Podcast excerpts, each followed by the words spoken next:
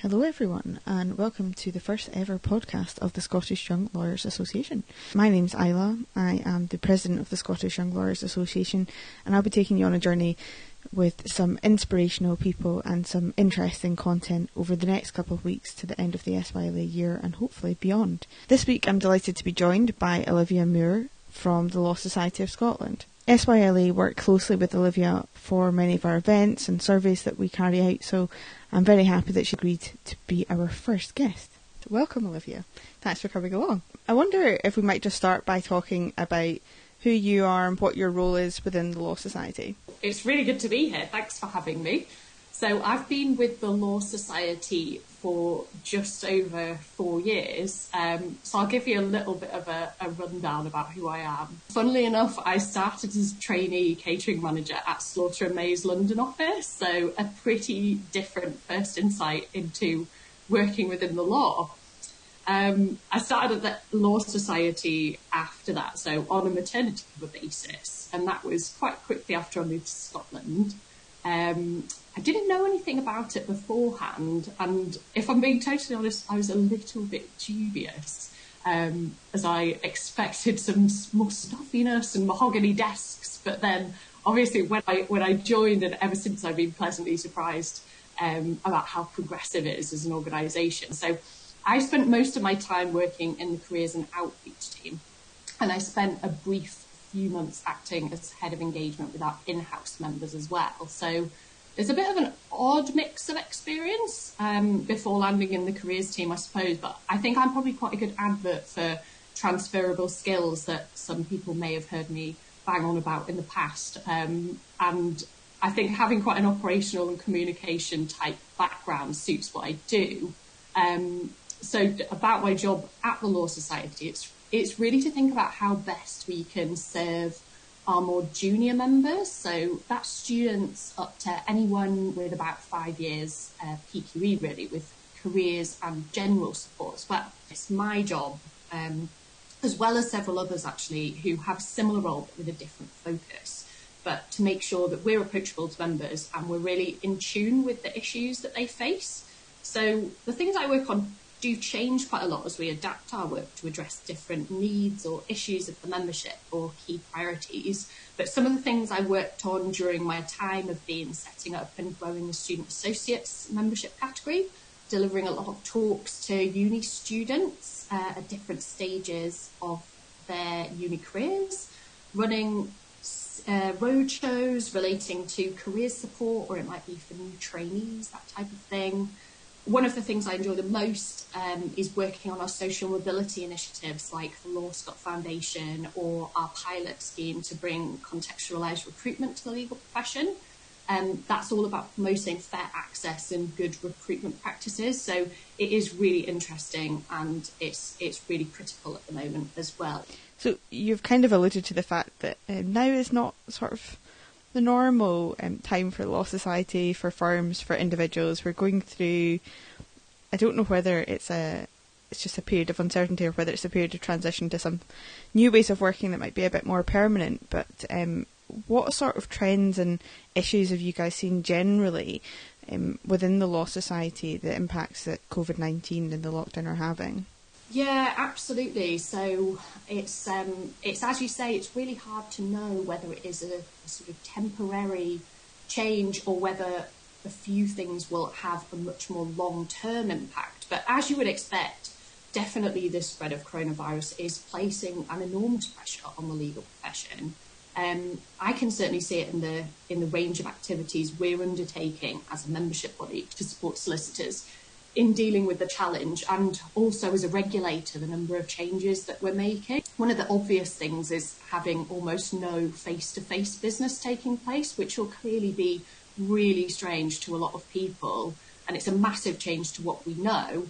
Um, starting with a positive, we are seeing a massive increase in technological solutions, which has been really rapid, which have helped to bridge service gaps and sometimes managed to support business as usual functions um, digital solutions have really come into their own and firms which were already embracing technology have definitely seen the benefits and then others maybe who weren't using it as much have actually managed to adapt to new ways of working quite quickly. If introduced new guidance so solicitors can witness the signing of documents like wills and powers of attorney by video link.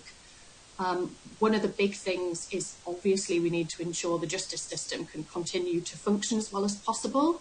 So we've been working really closely with organisations like the courts, the Scottish Legal Aid Board and the government to do everything we can to look at how we can keep things moving. So this has included examining proposals to allow more civil court work to go ahead through virtual hearings and measures which would allow jury trials to resume while ensuring that there can be the protections in place for everyone attending. One of the things that we're really benefiting from at the Law Society on a scale that we haven't seen before is the expertise of our volunteer committee members in responding to some of these issues. So, like the property law, criminal law, civil justice, legal aid committees, and many others have been working day and night and our members tell us what changes they need to see implemented to be able to support their clients and their organisations, and our committees respond to that.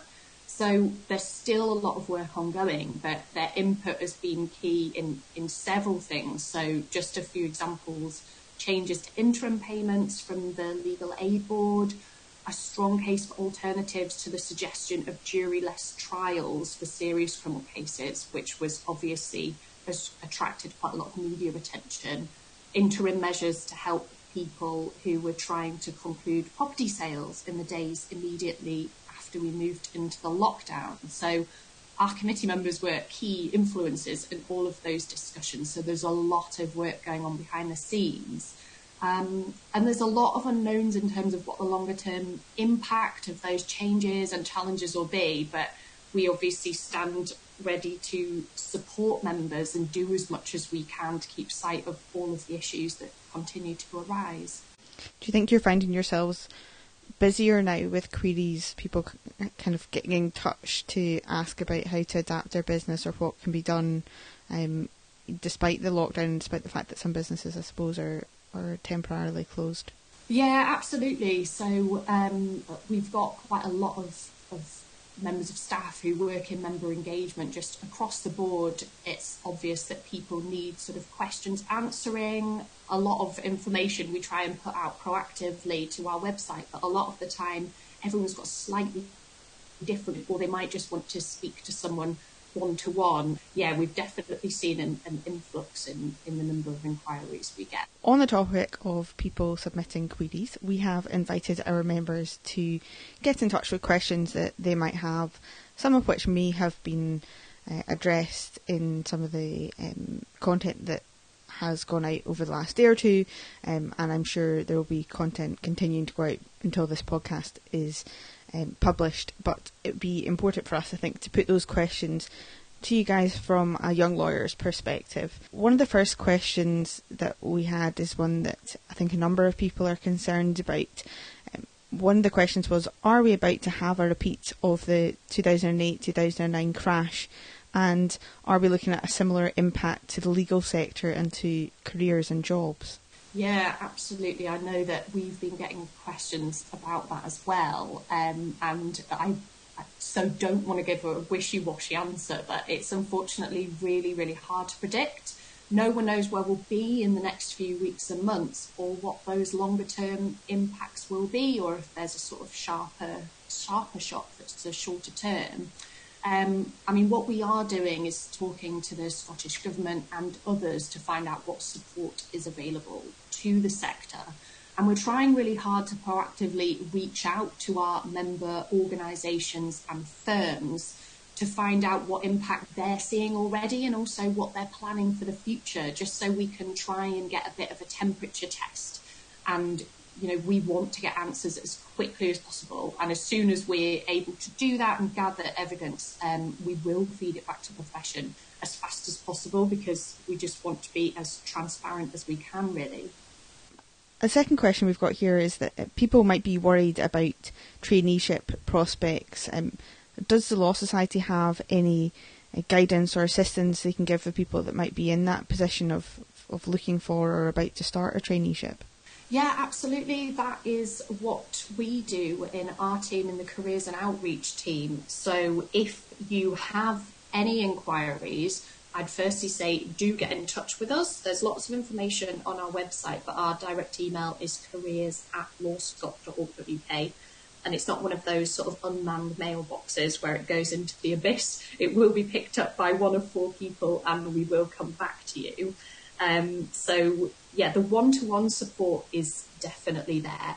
And there's also quite a lot of other support as well with within recruitment practices. So recruitment companies specialising in legal, but also a lot of other industries, have taken a real hit in terms of workload. And one of the things that we're noticing that they're doing in order to keep themselves engaged and really support the profession is running some, you know, dedicated webinars, events, um, professional skills type courses to really help people. So I think that's useful in having another avenue to go down for support. Um, and yet we're also, I should say, as we keep an eye on how we think things are going to fall within the next few weeks and months, we will absolutely adapt our support as well. So if there are new things that we can do to help get people into traineeships, um, then we will do that. So one of the things, for example, is after the 2008 um, financial crash and then in the recession afterwards, we did make a real effort to try and see if we could create more flexible traineeships. So maybe split between two employers if one employer couldn't sort of feel the burden of taking on a, on a trainee themselves full time. So there are different things that we can look at. So we will again, yeah, be keeping our finger on the pulse really and trying to do everything we can to be as flexible as possible to get people into roles. So I take it message there really is that if you have any concerns about your traineeship falling through or that you're struggling to get one, be a bit creative about it, get in contact with yourselves and see what can be done. And I suppose you look at things on a case by case basis, um, even within your team to see what can be done because every traineeship saved, I suppose, and every traineeship opened up to somebody is um, is another opportunity within the profession. Absolutely, yeah. Um, another question um, that I think we kind of alluded to earlier is that if I find myself taking an unexpected career break, how easy will it be for me to get back into the law? Yeah, so um, what I would say is to make sure that you're keeping yourself busy by working. Um, what I I wouldn't want personally is probably a, a gap altogether. Um, I know that generally the jobs market might be a little bit tricky, but whatever kind of work that you can get, there's almost always a way of one job giving you the skills that will be useful in another. And as a minimum as well, it will prove that you've been really resourceful and that you're hardworking.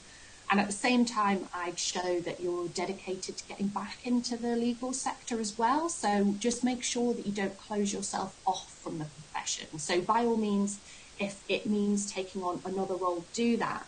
But also, if you can keep your networks going, so remain a member of the SYLA or you know other member organisations that you're part of within the profession.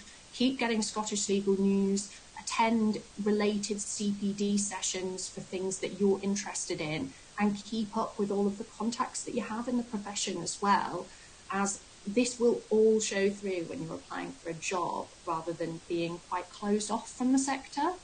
Um, and then when it comes towards you know coming back into the law and looking for different opportunities, it is worth saying that there are new roles that you consider, like freelancing options, if you're trying to get your foot back in the door but maybe struggling to get something permanent. So you could have a look at schemes like Vario by Pinsent Masons, or I think there's a freelancing scheme through Frazier Wright as well. So this is really quality work that will get your skills up and help you again grow your networks and work with some different people, but critically also I think help you build back your confidence too one of the other questions we've got here is um, Are there any areas of the law worse hit than others, or any areas that are growing or benefiting during this period of lockdown? Hmm. In the initial weeks of the lockdown, I think there were a, few obvious uh, areas of the profession that did take a, a real hit. So perhaps most obviously property and conveyancing and court work as well we are now seeing Registers of Scotland making progress with electronic submissions of applications, which are due to be live from Monday, the 27th of April, and virtual and remote hearings from the Court of Session starting over the past few weeks shows that some business can restart. Um, what's important to remember, I think, is that the coronavirus outbreak doesn't mean that there's no need for legal advice. And in fact, legal advice and services for clients and employers may be even more essential during this exceptionally challenging and unsettling time. So we'll continue to, as the Law Society to remind individuals, businesses and government that Scotland's legal profession is here to support and advise and as I say might actually be needed more than ever. So it might be that there are some sort of you know, impacts to specific sectors in the short term, but hopefully across the board we remain, you know, a really necessary part of society, which is a really important thing. The next question, uh, which I think was actually partially at least addressed in uh, something that came out uh, at least into my inbox today. How will compulsory TCPD be affected by the lockdown during this time? Yeah, so happy to talk through that. Um, all, um, I think all uh, supervisors have just been contacted about this, but hopefully trainees as well. And if not, there's a lot of information on our website on the coronavirus updates page relating to trainees and all sorts of the, the regulations around that. So at the moment, what has changed is that all of those trainees who are due to qualify prior to the 30th of June are now required to complete 48 hours of TCPD rather than 60, of which a minimum of 32 must be from an authorised provider and a maximum of 16 from a non-authorised provider. And you also have to have done your ethics course in full um, so there are some provisions for trainees who are qualifying before the 30th of June who've already undertaken more um, than 48 hours of TCPD. They're, they're therefore deemed to have met the, the requirements. And any trainees who are due to qualify before the 30th of June and who haven't met the reduced requirements and you know otherwise would meet all of the standards required that you would have to to to um, qualify as a solicitor except for not having done enough TCPD, you can give a, a, written submission to the Law Society saying that you will complete the outstanding amount by the end of the practice year. So this is obviously change for people. I know I keep saying 30th of June, so that affects people up until that date as your qualification date. Now, the committee, the admissions subcommittee at the Law Society, who looks after all of the trainee regulation, is keeping a really watchful eye on this area and is being quite proactive as well. So they will revisit the matter um, to give clarity to trainees qualifying post the 30th of June if we do see these types of exceptional circumstances continue. That kind of ties into uh, another uh, question, I suppose, that we've had in, which is Is qualification likely to be delayed for those due to qualify in the next six months or so? Yeah, we've got quite a lot of questions about this as well. So the short answer is that it's likely to be at your supervising solicitor's discretion rather than being a decision um, from the Law Society.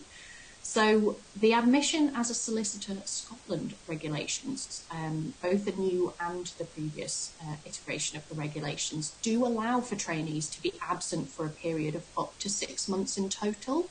Now, in the past, and typically this might have been used for things like maternity leave or long term sick leave, but we do believe that furlough could be viewed in the same way. So, um, this does mean that fundamentally, if you met the P2 outcomes and you hadn't had more than six months off, and your so your supervising solicitor um, thinks that you have met the standard that you need to to qualify as a solicitor, then you might not need an extension to your traineeship. However, if you have been furloughed and then you, um, you know, you, you go back to work and your supervisor does think that there are areas that you still need to work on, that is the situation in which you might see an extension onto your traineeship.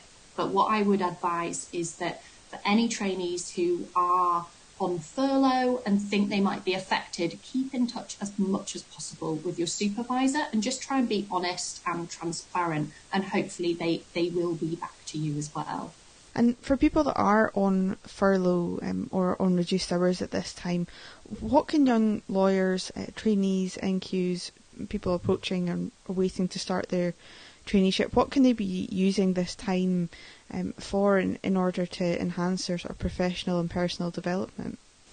Hmm. So I, I think there's a, a few things that people can be doing, and obviously it's down to individuals to, to see if there is anything that they feel like they, they might need to be doing professionally. Obviously, we know the guidance is that you can't do any activities that would generate income for your firm, but that doesn't really therefore include training. So it might be that you can continue with any TCPD or other sort of CPD that is useful to you.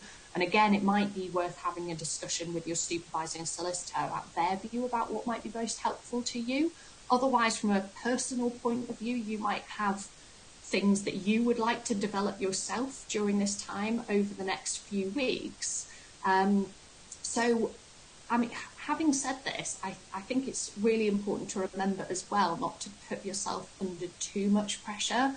Absolutely, if you feel like you have the capacity and you can to do things that are useful to your career, then that is great. But just to talk from a well-being angle as well, it is a really difficult time, and you might be experiencing quite a lot of anxiety and feeling a little bit vulnerable. And if that's the case, um, you know, you, you don't have to set yourself too many targets either and you know also make sure you use the time to do things that you enjoy as much as possible and be, feel as positive as you can as well.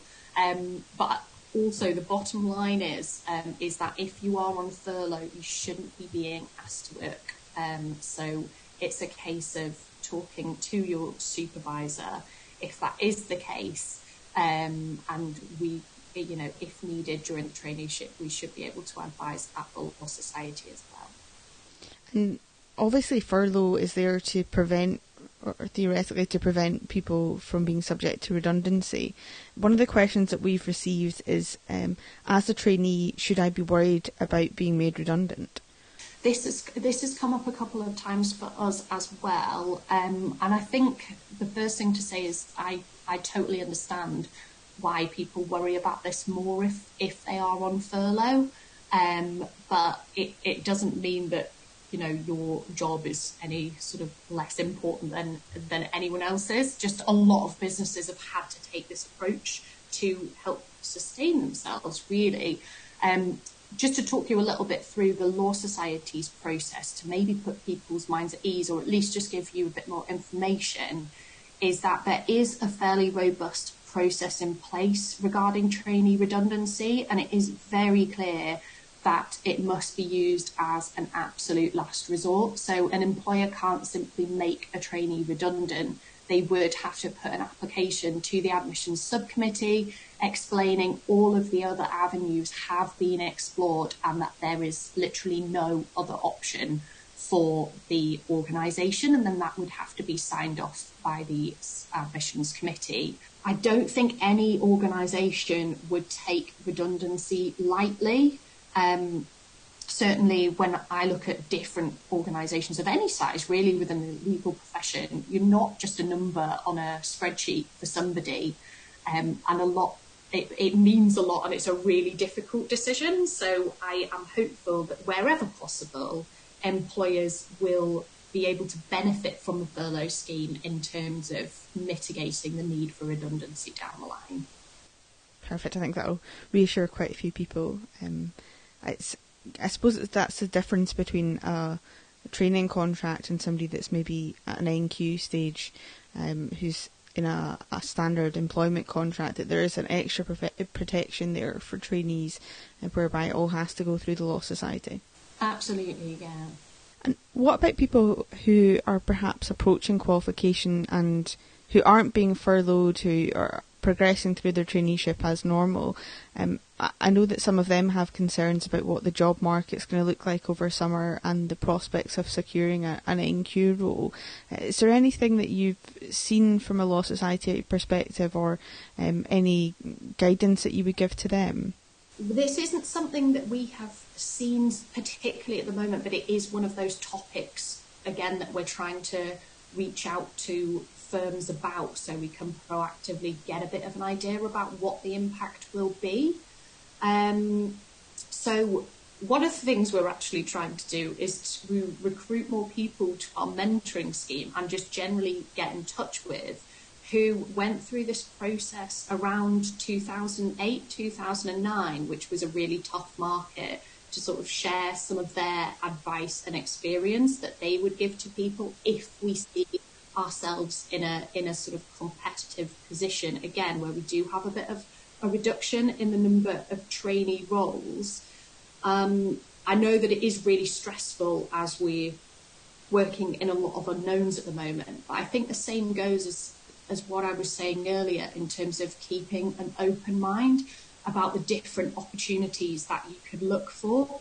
If there is a, a dip in terms of the NQ market in the profession, are there other alternatives that you could be looking at? So part-time work or freelance work, or working in a in a slightly different but linked industry. What we do hear a lot of the time is that a lot of um, a lot of firms and in-house organisations really want their new, newly qualified solicitors to have business skills to complement their technical legal skills.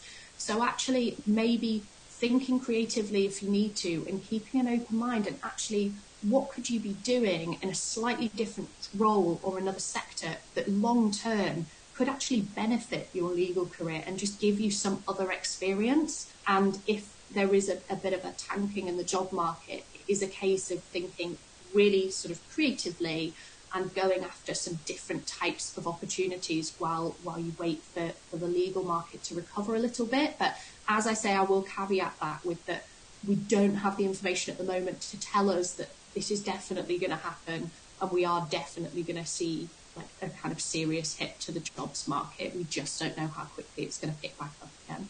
That's the questions that we've had in from our members on social media. Um, I'm aware that obviously you've been holding roundtable discussions with the trainees and junior members of the profession. Have there been any trends in terms of the questions that you've noticed, um, or any particular innovative ideas that you've heard coming out of these discussions? So, quite a lot of the questions actually have come up, um, you know, in in today's podcast recording. I would say to any managers out there, please make sure you're looking out for your junior members of staff or to any colleagues. Think about how you can build up any peer support networks if you know others on furlough. Maybe try and see how you know you can keep them informed, and then they can you know feel like they are absolutely still part of the organisation because people are and this is just a sort of temporary measure. And on a more positive note, do you have any tips or stories from your own period in lockdown to maybe cheer us up or give us some ideas about what we could be doing with our time? yeah, um, yeah, I, I probably can because I'm not somebody who has worked from home a lot in the past actually, so this is definitely brand new to me and I, in my free time, usually spend as much as my time outside as physically possible. I'm a big sort of hiker and I do a lot of running and that sort of thing. So this is this is definitely really alien to me. Um, a few things I would say. If you work in the same room as somebody else, like I do, I would recommend basically ignoring the other person as much as possible during the working day. So then you've got more to talk about in the evening. I absolutely do that with my husband, and it's it seems to be working quite well actually. Um, other, otherwise, I'm personally trying really hard to focus on being fine with doing a lot less. I'm one of those people that has quite a jam-packed schedule all the time, and it might be from fun stuff or volunteering for things, and generally I just keep myself pretty busy and under quite a lot of pressure. And I imagine actually that a lot of junior lawyers would empathise with that and relate to being quite similar. And I've been really trying to do the opposite. So not timing my runs for how fast I'm going. I'm not planning out any days if it's the weekend in the morning thinking this is what I'm going to do today. And instead I just sort of do what I feel like in the moment, even though it's, if it's absolutely nothing, try not to make any targets about how many books I'm going to read. I know that some people really like doing that, but I don't think it's particularly useful for me. And deciding um, to that probably the most productive thing I can do is find some calm and take stock and just think about how I can be a little bit more slow paced when we go back to normal. So hopefully that'll inspire people to not to put themselves uh, under any undue pressure as well, because I think we can all agree that there's enough out there already without adding to it, you know, ourselves. Do you have a guilty pleasure podcast or um, box set or something that you've been listening to or watching to I suppose, fill your time during this lockdown? Yeah, I have. I mean, I am a real podcast enthusiast, which is partially why I was delighted to do this one. So I listened to already How to Fail with Elizabeth Day quite a lot, which I absolutely would recommend. It's brilliant and it's interviewing different guests um, for about hour long sessions, so that's brilliant. But the one thing I am watching is Mad Men from the beginning. It's it's so brilliant, and I have to say it's the perfect lockdown watch because it's very well paced. There's the right amount of stuff going on without it being so action packed. So it's quite good if you sort of want to remain entertained yet calm, and it's good sort of high quality TV, I think. Perfect. That's uh, maybe inspired me to go back and start watching that one again. Um, well, today is probably the nicest day we've had for some time and the, the nicest day probably to come. So I won't take up any more of your time, Olivia, but I just want to say thank you from SYLA and our members for coming along and being our first guest. You're so welcome. Thank you so much for having me. And I think it's so great that the SYLA is being really innovative and coming up with new ways that you can keep in touch with everyone. So good luck for the rest of the podcast season.